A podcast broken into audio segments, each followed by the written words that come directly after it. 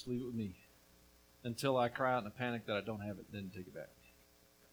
So there's a phone number up there 307 224 4404.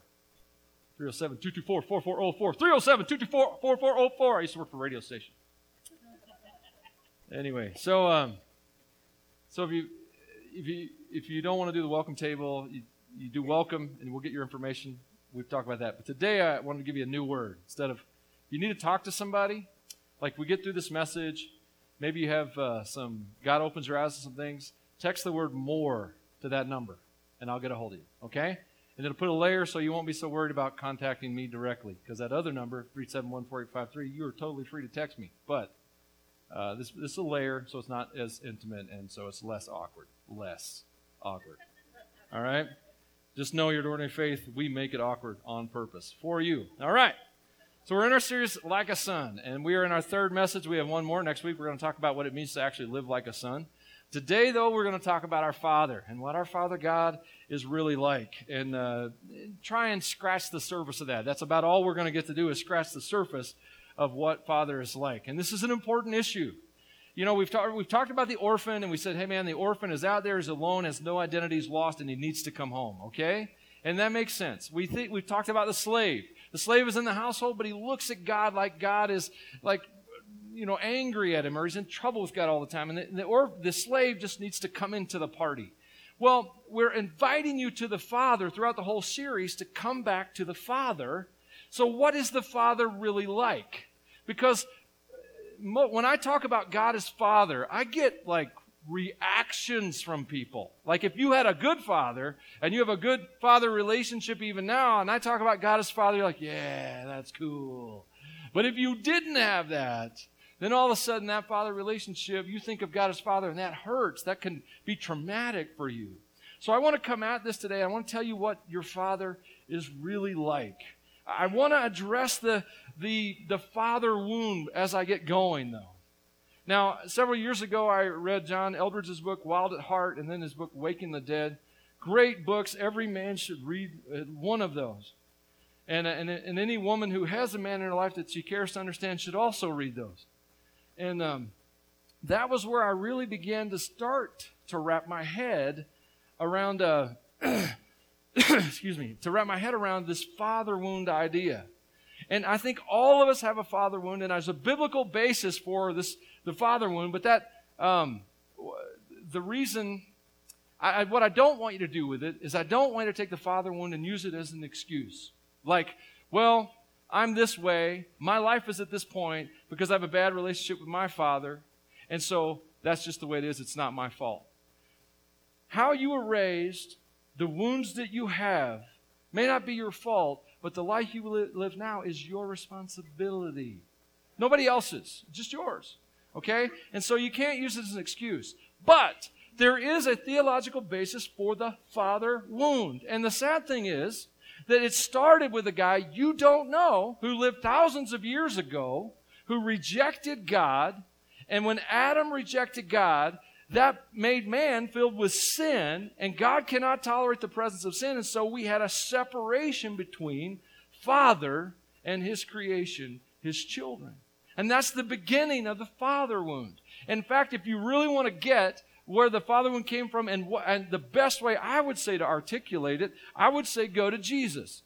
Because Jesus said on the cross, as he was dying, now his whole life, Jesus, when he talked about God, he called him Father. Over and over again, he was Father.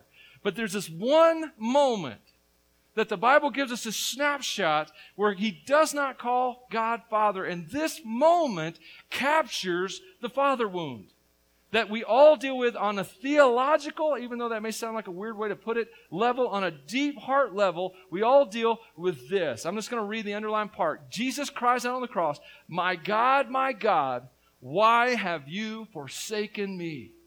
Now, that is where most people's heart are with God. We feel like God has abandoned us. We feel like God has forsaken us. We feel like God, so many people think God is up in heaven looking over some kind of banister going, Boy, they are really messing it up now. I made it good and they make it bad. Oh my gosh. Um, and our idea of God is that He is somehow outside of anything that matters to us. And so we have to address that wound in us. Now, here's the good news Jesus Christ bore the Father wound. He's on the cross for you and me, and he cries out, My God, my God, why have you forsaken me? He is dying as an abandoned son in our place. So, the very verse that captures the essence of the Father wound is also the verse that frees you from it. Do you understand? This is very important because you have to know God as your Father to get into heaven. Okay? I know that's a brutal line, but you know, this idea that, that I can just wander through life, make do something religious and then wander into heaven. No, you, th- heaven is a relationship more than it's a place. Do you understand that? We're not going to a place where we're on vacation for eternity. We're going to a place where we have purpose and a place where we are in relationship with our Father. Jesus is the way to the Father, guys. This is really important. And so, like, if you really struggle with wrapping your heart around God as the Father, you've got to deal with it. This is really important. Okay? You with me? Some of you are scared. Some of you are like, ah, where's he going to go with this message? I never know, actually. So, I just have ideas. And no, I'm just kidding. So, today, we're going to talk. I want you to meet Dad. I think of the orphan heart. It's all over this room It feels alone, feels like nobody cares, feels like nobody is part of their deepest part. It feels like they have no identity and no place. I want that heart to come to a father and find out that they have a home, they have an identity, they have a father who cares. I want a slave heart that's out there that feels like God is harsh, that they have to do these religious things or they won't get any kind of reward or life will go bad. And they their mind is working on this i do this god does that transactional religious basis with god. I want that slave heart to come home and find out that the father that they think is harsh they just deeply deeply misunderstand and so i want you to come home and i want you to go on the party i'll never forget a season in my life. It was like a year long journey because I'm a slow learner. I mean, God has to tell me stuff a lot for me to get it. Is anybody else like that? Am I like he has to say it over and over again? Like I have been through Patience 101. How old am I? A lot. lot. Like every year, twice, every year. Um, but one year, I was working on my relationship with my parents. We all have issues with our parents, right? Well, okay, maybe you don't, but you know I do. And um, I was struggling with some relationship tension with my mom. I was struggling with the way my dad was handling, you know, these kind of things. And through that year, God revealed something to me that just changed my relationship with my parents. And here's what it was I realized that my mother gave birth to me when she was only 16. She was 16. My dad had just turned 20, and he was just out of Vietnam. He came out of Vietnam at the end of 68, married my mom in February of 69, and I arrived in December of 69. Please don't do the math, okay? Uh, so, so it's just, I, I can think about it. And, and back then, my dad just came out of Vietnam. Even today, things come out of that story that I did not know that break my heart that my father went through. And back then, there was no PTSD wasn't a discussion. People didn't talk about trauma. They talked about shell shock, but that was your problem, not anybody else's.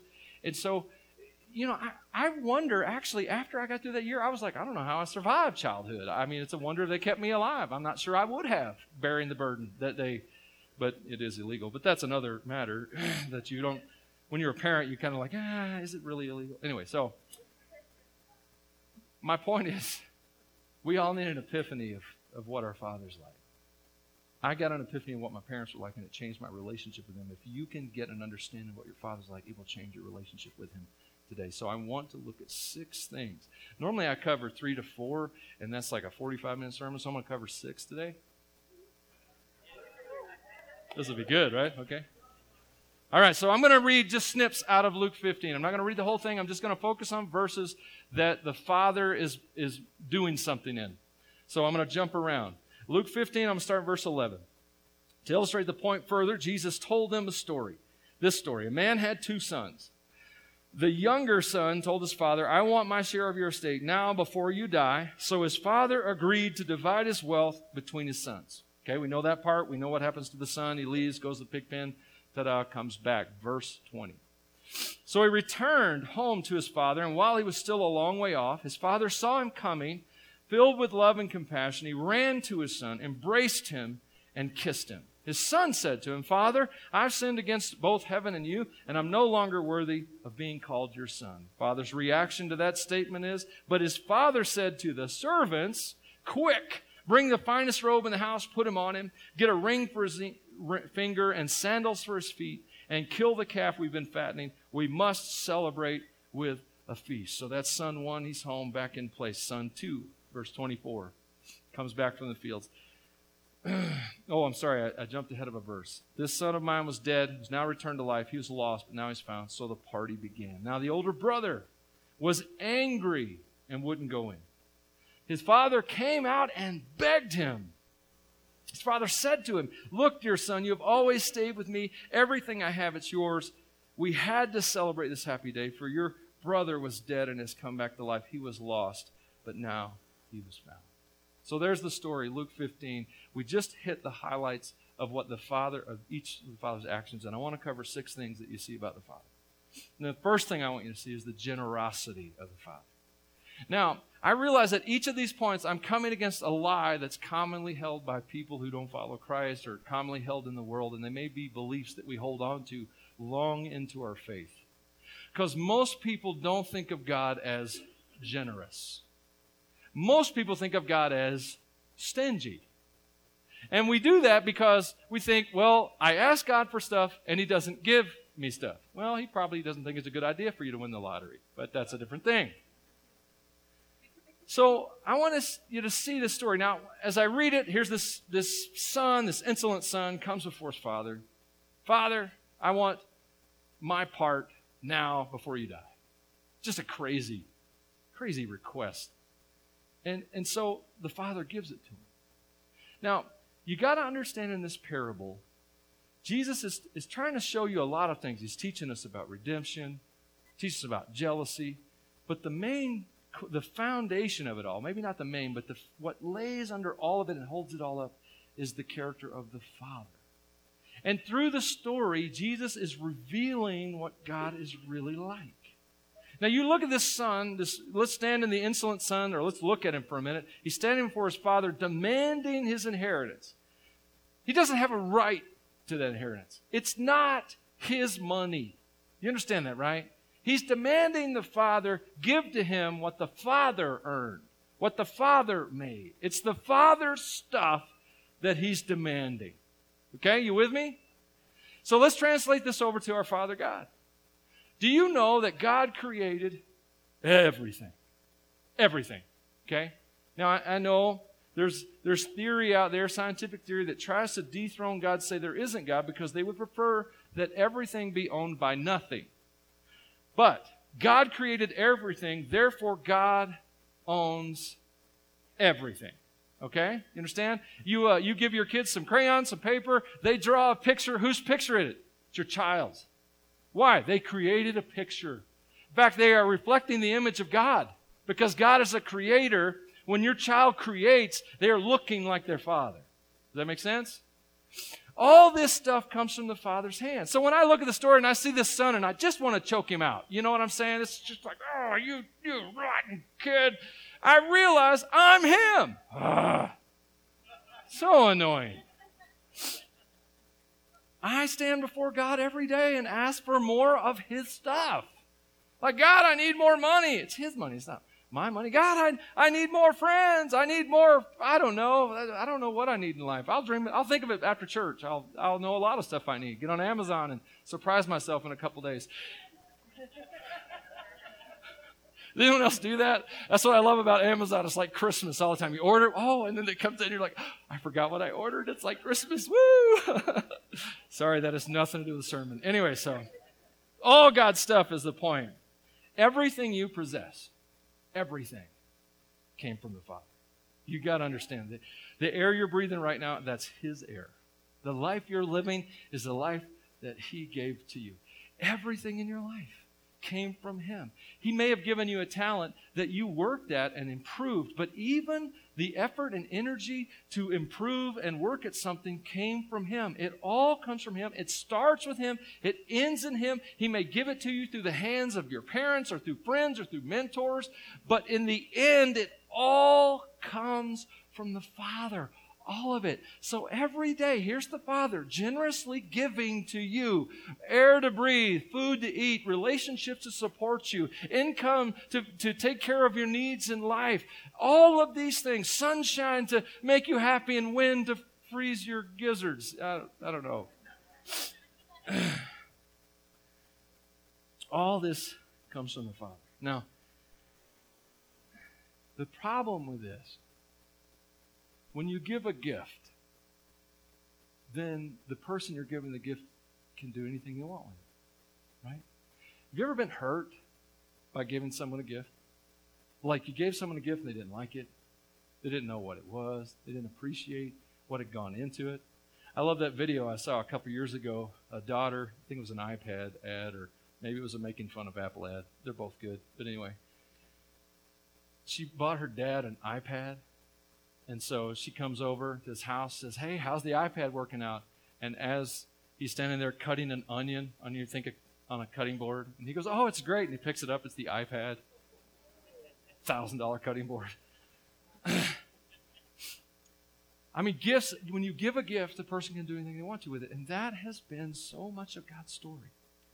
God gives the gifts, and the people he gives them to use the gifts against him. In Ezekiel, you have this, the prophet kind of telling this terrible, tragic love story. I mean, it makes Shakespeare look like cotton candy. In Ezekiel chapter 16, you hear this line where God is reaching out to his bride, quote unquote, out of Ezekiel says, You used the lovely things I gave you to make shrines for idols where you played the prostitute. Unbelievable. How could such thing ever happen? Here's the thing about God He's given all these gifts, and time and time again, they've been used against him. They've been used as attacks on him. And you know what he does? Do you know what God does with this offense and this assault on his character and his person? He keeps giving.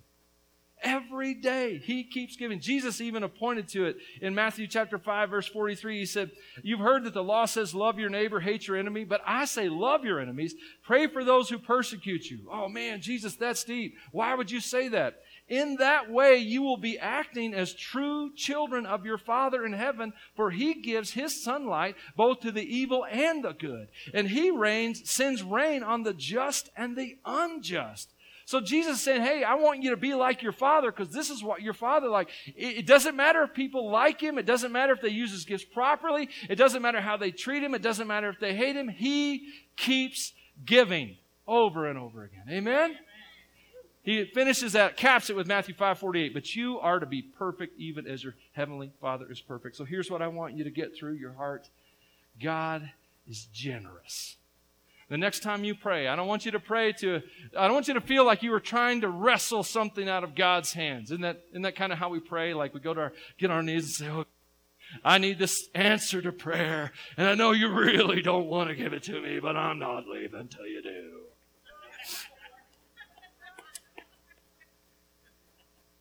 So I want you to stop praying like that. And I want you to get on your knees before God or the next time you pray, and I want you to pray like something like this God, I know you want to bless me. That's where you start. I know you want to bless me. And then you be honest and you say, and I know that what I'm asking for might not actually be a blessing, but it's what I want right now. And you're a good father. And you want to give. So here's my wish list, Pop. You never know what he's going to do. He's such a good God, always exceeding your expectations while never meeting them, or almost never meeting them. And so, he's a good father. We see it. There, are, you should read the whole Bible. You know that, like the whole thing, Genesis to Revelations. Just keep reading it over and over again. Uh, I know I've heard people. Yeah, I read it. I read it once. That's enough to get confused. That's all that is, okay? Um, read it through. Every story will open doors for you and understandings for you on what God is like, what Christ is like, what the church will be like, what the eternity is going to be like. If you just keep, just stay in there. One of my favorites is the story of Joseph.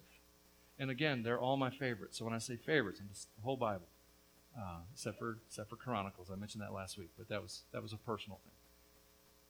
And Joseph, Joseph was the firstborn son of his dad's high school sweetheart, although they didn't have high school back then. But he was, it was the girl he loved more than anything. Joseph was that first son, and, and Joseph had a favorite child, and he wasn't sh- ashamed for everyone to know it. And the favorite child was also not ashamed for everyone to know it. Are any favorite children in the room? I, I see you sometimes on Facebook going, I'm the favorite. All your siblings are like, yeah, yeah, they're the favorite. But anyway. So Joseph was the favorite, and his father made him this, this beautiful coat. And, and what Joseph did with the coat, I mean, Joseph flaunted it. Joseph, like, he was really proud of being the favorite, and it annoyed his brothers so much they sold him into slavery. How much would you have to annoy your siblings for them to sell you into slavery? And some of you are sitting there going, well, not, they almost did anyway, and I was, you know, making them lunch. And so, my point is this in that story, you see this heart of the father for his son wanting to give and bless and give good things. That is the heart of your Father God. Do you understand that that's the heart of your Father God? You got to wrap your heart around that. Because if you think you're living as a beggar in this world, you are not. You are the son and daughter of a king. And you've got to start thinking that way. A generous, kind, powerful king. Okay? Generosity of God. Second thing I want you to see in the story is the wisdom of the Father. So, when I read, when I, for years, I would read Luke 15 and I would get to that scene where that insolent son is standing before his father going, I want what's mine. And, and I just like, you moron. You know, I would just be mad. And then what really blows my mind is the Father, because the text is, Jesus does not elaborate at all. He doesn't say the Father sat and thought about it, called his legal advisors. He just says, the Father says, okay. And I, I would never do that, okay? I mean, if one of my children came to me and said, hey, hey, dad, I want my inheritance now, I would go like, good luck. How many ways can you split zero, brother? go ahead.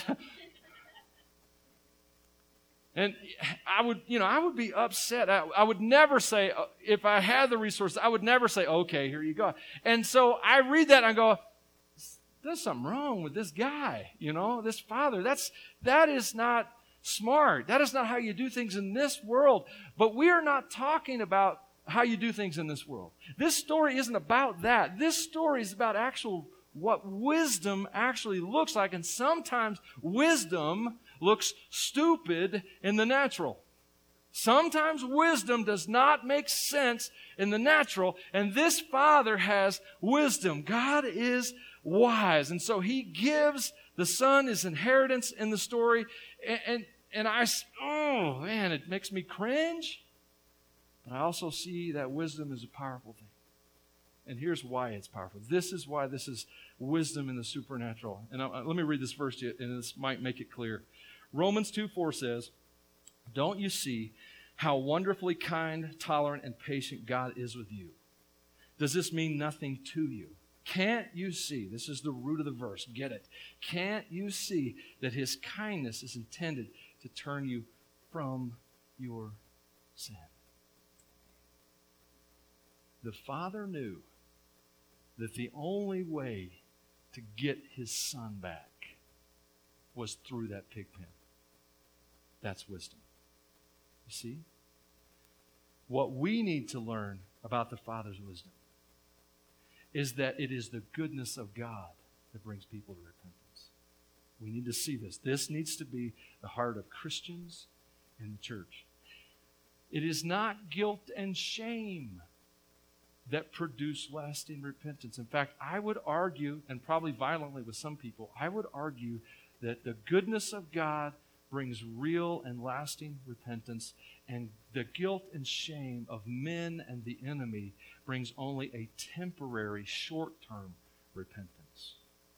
I have seen a lot of guilt and shame used to get decisions that did not produce life change. And I am violently opposed to that. And so I want, and I believe in the goodness of God. Here's why the Old Testament. Have you read that thing? It is guilt and shame and repentance and falling back and guilt and shame and repentance and falling back over and over again. That was the old covenant. It was God continually going after his people. You had these, these rough and tumble, gnarly prophets like Elijah, like John the Baptist, even. He was the last of his kind. And Jesus said he's the greatest of the Old Testament prophets, the greatest under his covenant, but the, the, the, the least in the kingdom was greater than him. Why? Because John was a guilt and shame prophet. And Jesus was a goodness of God leader. Jesus walked around and healed people, and we don't see acts of repentance in those healings, by the way. We don't see people coming and, and, just surrendering their life to Christ for healing. We just see the goodness of God coming first. Why? Because God knows that the goodness of God is what transforms hearts. You start with the goodness, and then true repentance begins to take place. That is what Jesus taught us in the new covenant. It's profound, it's beautiful. So that is God's wisdom. That is not, that's not my wisdom. My wisdom is you need to suffer a little bit. You need to, uh, you need to change. You need whatever. You, all the things I've heard throughout my younger life. But God's wisdom is I'm going to be good. I'm going to give them goodness. I'm going to give gifts to them. And it will awaken their hearts. And they will be my children. Does that make sense? God's wisdom doesn't make sense to us. Isaiah 55 just as the heavens are higher than the earth. So my ways are higher than your ways, and my thoughts are higher than your thoughts. Romans 11:33. Oh, how great are God's riches and wisdom and knowledge! How impossible it is for us to understand His decisions and His ways. God is wise. Your Father is generous. He's not holding out on you. Your Father is wise. He knows what's best for you. Okay? And your Father is filled with compassion. Oh my goodness. Who doesn't love that scene? That son coming home. The father waiting, eyes apparently scanning that horizon day after day, waiting for a lost son to find his way back home. And then when he sees him, that homeless disaster of a man, top a hill, covered in filth and dirt and the grime of a pig pen, the father sees none of that. The father sees none of where he had been. He only sees one thing my son. That's my son. He didn't care about anything else. Where he'd been, the path he'd been down, the harm he'd done to himself and to others, the, the shame he'd endured, the guilt he'd gone through. All of that stuff was back in the pig pen for the father. All the father saw is, that's my son. And he ran and embraced the son. It's such a beautiful picture of God's compassion on, for his son. There's a story in the Old Testament where about King David. He had a son named Absalom. And um, there was an incident. Absalom was like really good looking. He would have been on front of GQ. Had great hair. I mean, not like mine, like good hair. And, and Absalom had a sister who was beautiful as well, Tamar. And then what happened was is that Tamar, the beautiful sister, was attacked and raped by her half brother. And King David didn't handle it well. And that began the trouble between Absalom and his dad, David. It took years. But what it boiled down to was after years, Absalom managed to gather an army and he tried to take over Israel. David ran to try and save the city of Jerusalem, to hide, to try and resolve the issue. It came to a conflict between David's armies and Absalom. Absalom's trying to kill his father. With all that's in him, he wants to kill his father because his father failed his sister. And David did fail Tamar. At the end of this day, the battle is lost. Absalom loses the battle, and he's dead, and David's alive. David has spent this period of time under assault by his son at risk of death at the hands of his own child. And now he wins. Now he's victorious. Now Absalom is dead. And David gets the news, and this is David's response. The king was overcome with emotion. He went up to the room over the gateway and burst into tears. And as he went, he cried out, Oh, my son Absalom, my son, my son Absalom, if only I had died instead of you. Oh, Absalom, my son, my son. That is the heart of a father for his child, no matter what the child is like, no matter what the child has done. And it is a metaphor that God gives us in this story of what the Father's heart is for you. It does not matter what you've done. It does not matter where you have been. It doesn't matter the pig pen you live in now or the ones you have wandered through. It only matters that you come home and then the Father sees you and declares, My child, my son. Do you see the compassion of the Father in this? That's what these pictures. This is why you should read the whole Bible. So many amazing pictures. You don't know how much God loves you. You don't know, and you're not going to know in this life. And when you do get to heaven, by the way, you get there and you get in that eternal relationship, I don't know how long it's going to take for you just to deal with how much God loves you just to absorb the love of the Father for you. You should start practicing now. You should just like get in prayer and say, God, I just want to feel your love and let Him do His thing. You're like, I don't think it'll work for me. Try it. You never know.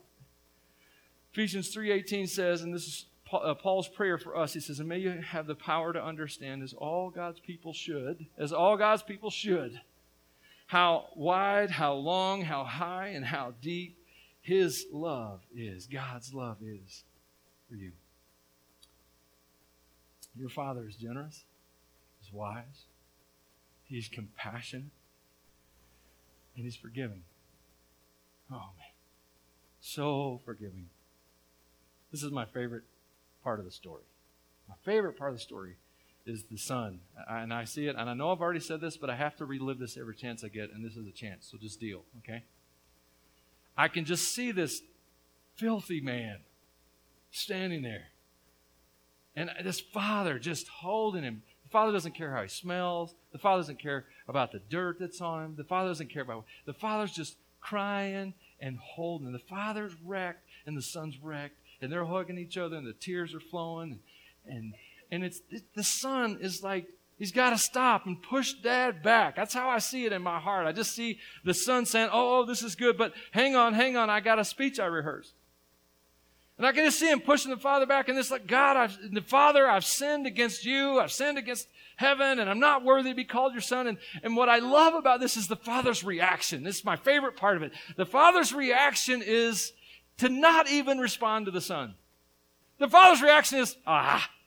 The father's reaction is servants.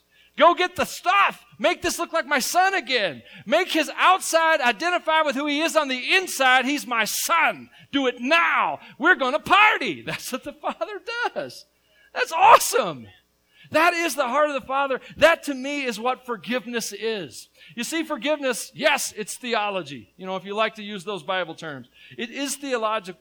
But real theology has practical ramifications. Real theology does something. And in this case, real forgiveness changes the son's clothes, bathes him, and sends him into the party. That's what real forgiveness does. You see, our God, He gets straight to the chase. He doesn't do long speeches. He just loves you like crazy. And He hops in the middle of your life and forgives you. This is how God works. He is a forgiving Father. This is the new covenant that you're under. Jesus Christ died on a cross, replaced the covenant of the law with the covenant of grace, and in that covenant, things have changed. Hebrews writes it this way He says, You have come to Jesus. You have come to Jesus, the one who mediates the new covenant between God and people, and to the sprinkled blood which speaks of forgiveness, instead of crying out for vengeance like the blood of Abel. It's the difference in the covenant forgiveness versus vengeance. Your Father is a forgiving Father. The Bible says in Romans 4 5, but people are counted as righteous not because of their work, but because of their faith in God who forgives sinners. People are counted right because, not because of their work. It's not about feeling bad. You understand that? It's not about doing some kind of penance. It's not about making it all right. All those things may have a place in some area, but when it comes to the forgiveness of your Father, it's not about that at all. Your Father forgives you because you place your faith in your Father to give. Forgive. He is a Father who forgives sinners. You hear me? He's a Father who forgives sinners. So, why, my friend, are some of you sitting there thinking that God can't forgive you?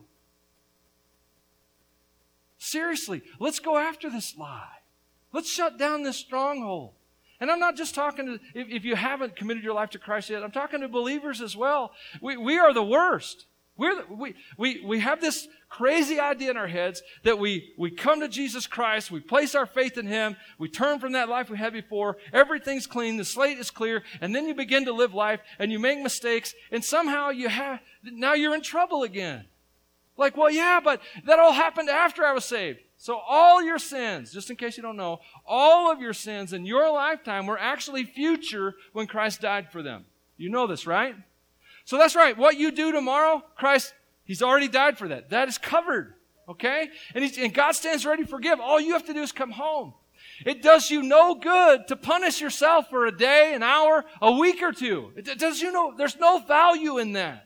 When you find yourself in a broken place in life, in a bad pathway, in a rut that you're used to being in, rather than sitting there feeling guilty about being in the rut, confess it to God. God, I'm in the rut again. And then start praising God for his forgiveness. That's how you'll turn this thing around. Instead of sitting there suffering like, like you can add something to what Jesus did. Like somehow your sins are a little too hard for Christ to die for. Really? Like, I know you forgive everybody, God, but my sins, they're a little tougher than that. What is wrong with you? Come on.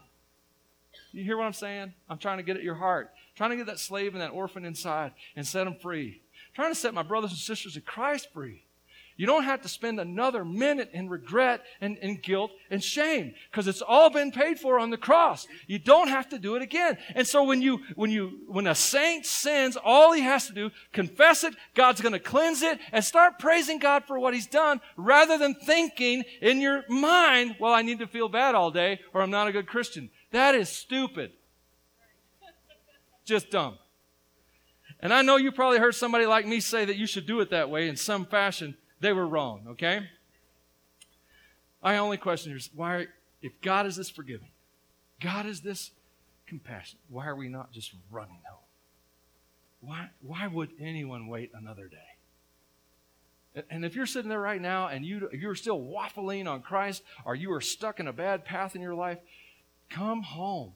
Just pray right now in your heart God, I've messed up. I'm in this place of sin, or I'm in this bad pattern. Whatever it is, you tell him what it is. You confess it. And you just, why don't you just do this? Just ask him, God, do you forgive me? And then shut up until he speaks. And here's what he'll say Yeah, yes, you're forgiven. Jesus covered that. We're good. That makes sense? Is that good? I'm pretty excited about it. Okay, but here's the thing about good with God it always gets better. So, we walk through the story. The son's run over, at demanded the money. The father was generous. Son, God gives him the money. The father's being wise. And son leaves. The compassion. Now the son's forgiven. And then the older brother shows up. The older brother is not happy. And we have this, I think this is a really disturbing picture in the story. To me, it bugs me. I mean, it's the father of the house. And I've come to know the father, and I really like the father. And then the older brother comes back and he's mad. Now, okay, I got to be honest, there's a part of me that gets why he's mad.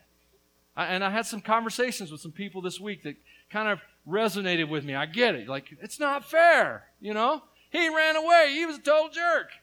And he comes back, and the father just embraces in the family, and the brother says, It's just not fair. And of course, I said last week, fairness is not something we actually want from God. It's just something we use when we're mad at someone else. It's not something we actually desire, okay? So I see this angry, this angry slave heart outside the room, refusing to go in the party. This, this, this young man having a temper tantrum, doesn't understand the celebration point at all. And then I see the father come out. And I see the father beg the old brother.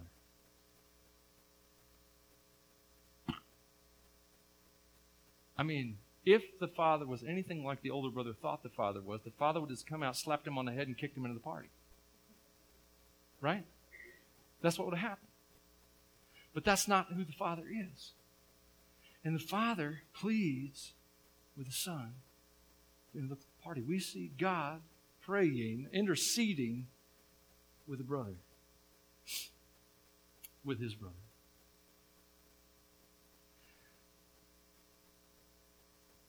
So many people think God is a God of judgment. And He is to the exclusion of the fact that He's a God of mercy.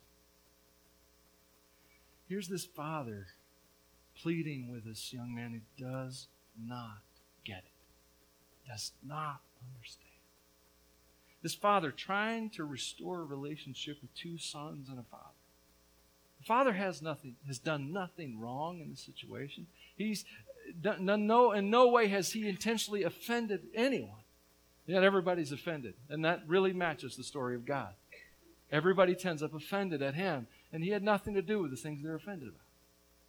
And so this father stands and he pleads with this son, and I see this incredible picture of God's mercy. And I, and the question it lays on me is, I, I live. Have you guys noticed how angry the world is right now? It's like everyone's ticked off. I am so excited for 2020. I cannot wait for this election.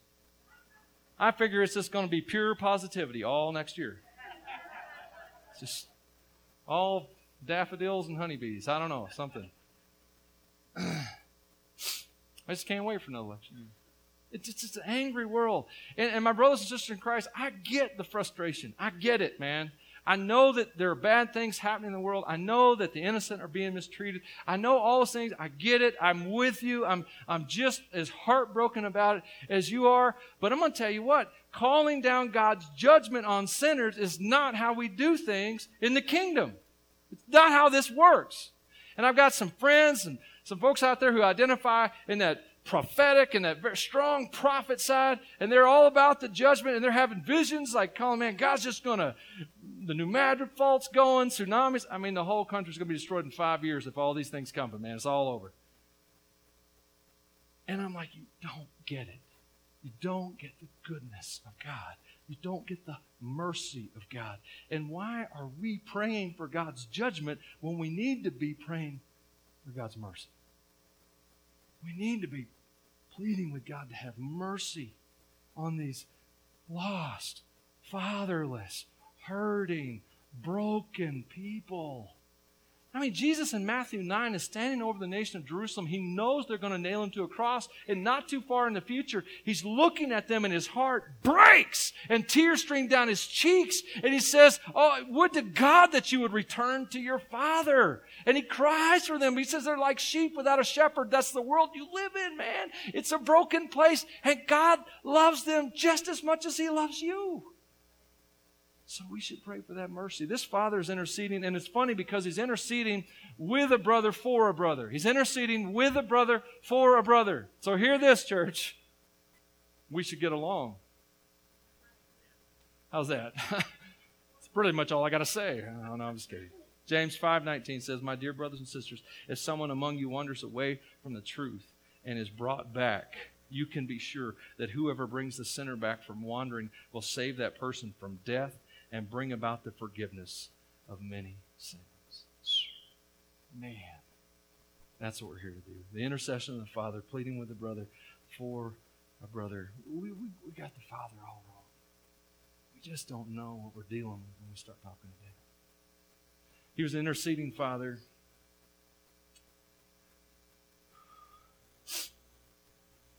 And then I want to jump, I'm going to fast forward to the last scene.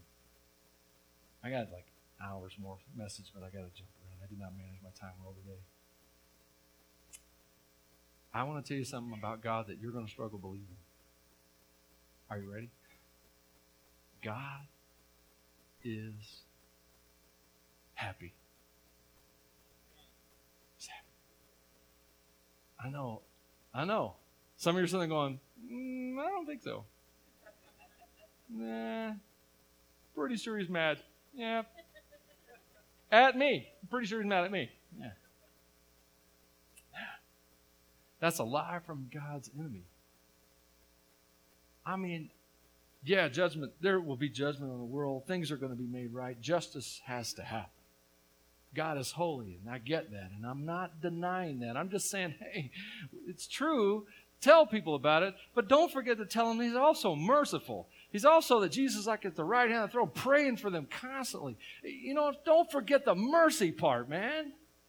And, and, and so let's not forget the joy part either.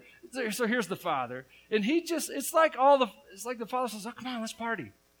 like, hey, you're home. Hallelujah, man. My son's back. He was lost. Now he's found. Let's party. Older brother comes back. Man, we're having a party. Let's all go to the party. Why don't you come into the party? This is the Father. This is the Father's heart. And you're just going, I don't think God likes the party. You don't know God. I don't mean to insult you, but you don't know who your Father is. I know he's, you're like, stodgy. He's very serious. If you want to look at Jesus, Jesus said, if you want to see the Father, look at me. Jesus was messing with people all the time. I'm telling you what, disciples. Hey, there's 5,000 people. Uh, how, how would you feed them? Well, we don't have enough money to go feed them. Well, you feed them. Here's a lunch. Got this. Let me show you how it's done, boys. Boom.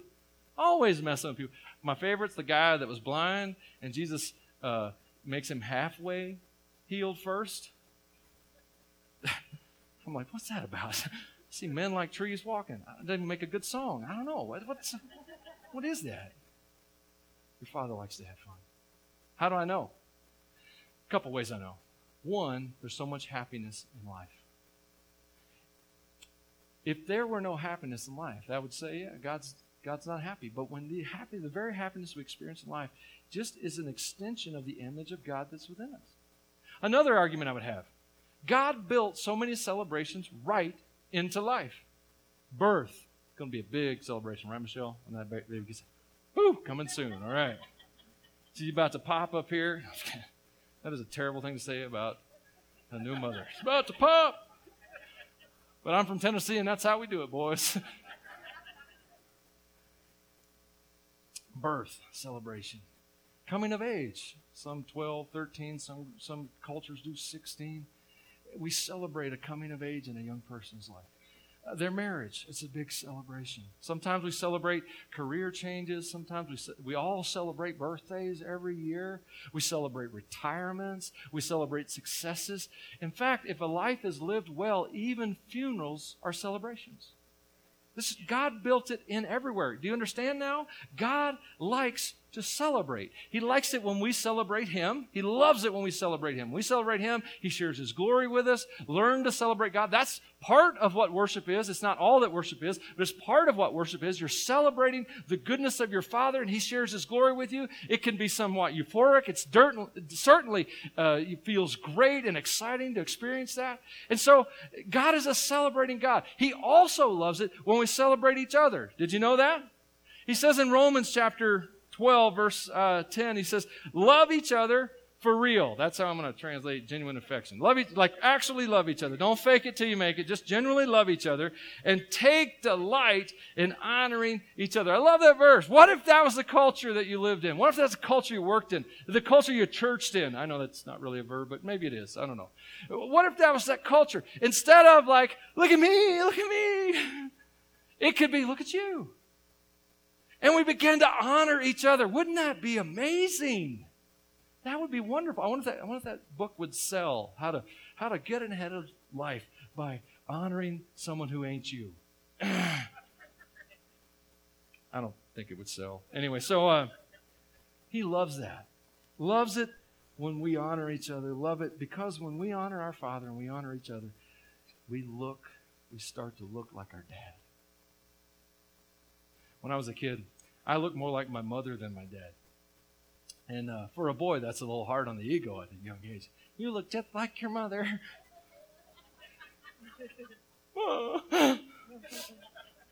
it's rough on a 16 year old boy. I ain't kidding. But every now and then, somebody who couldn't see well would say, Well, you, you look like your dad. I'm like, Yeah. I want you to look like your dad. And you don't look like your dad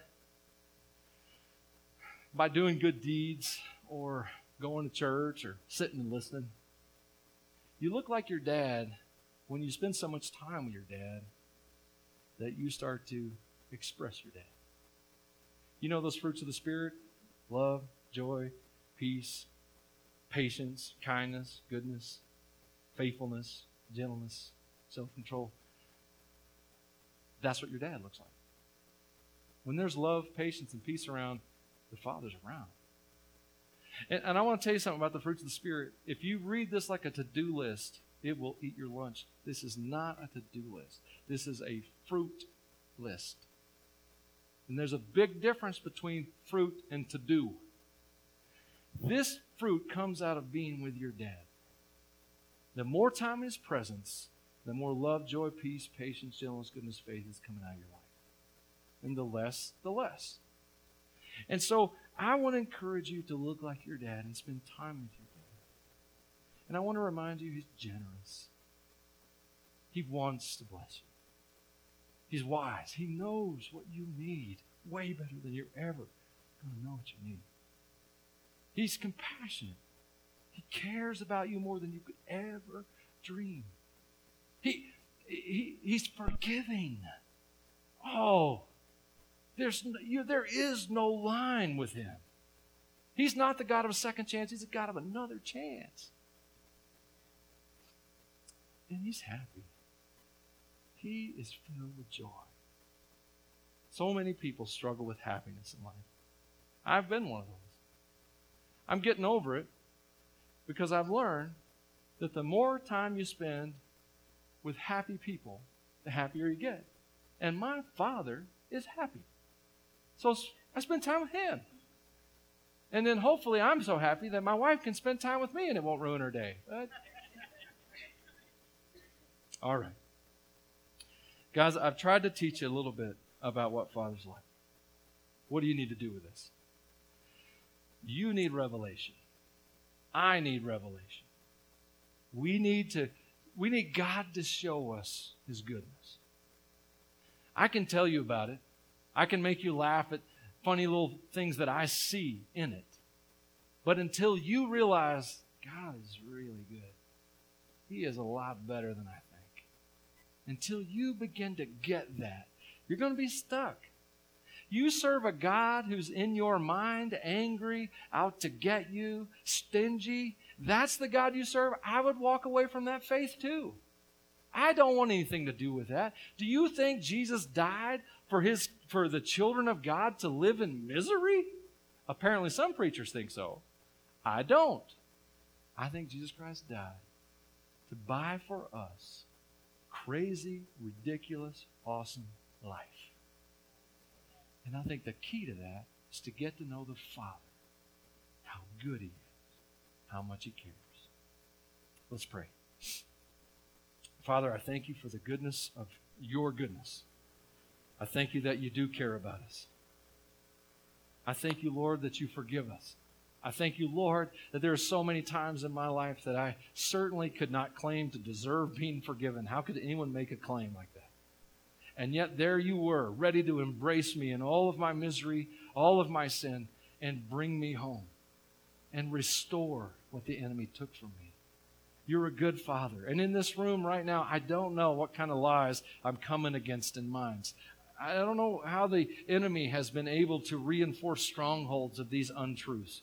But I do know that you're good. And I know that your angels are in this room to fight valiantly on our behalf and to serve your children. And so I ask that you set the slave free. I ask that you bring the orphan home. I ask that every man, woman, and child in this room comes to know God as the awesome, incredible, amazing Father that He is. I pray this in the name of the Lord Jesus Christ, who died on a cross to accomplish all of this. We could not do this in ourselves. We could never deserve it, never earn it. And yet here it is, a beautiful gift. I pray every man, woman, child takes it today. In Jesus' name, amen. Let's stand.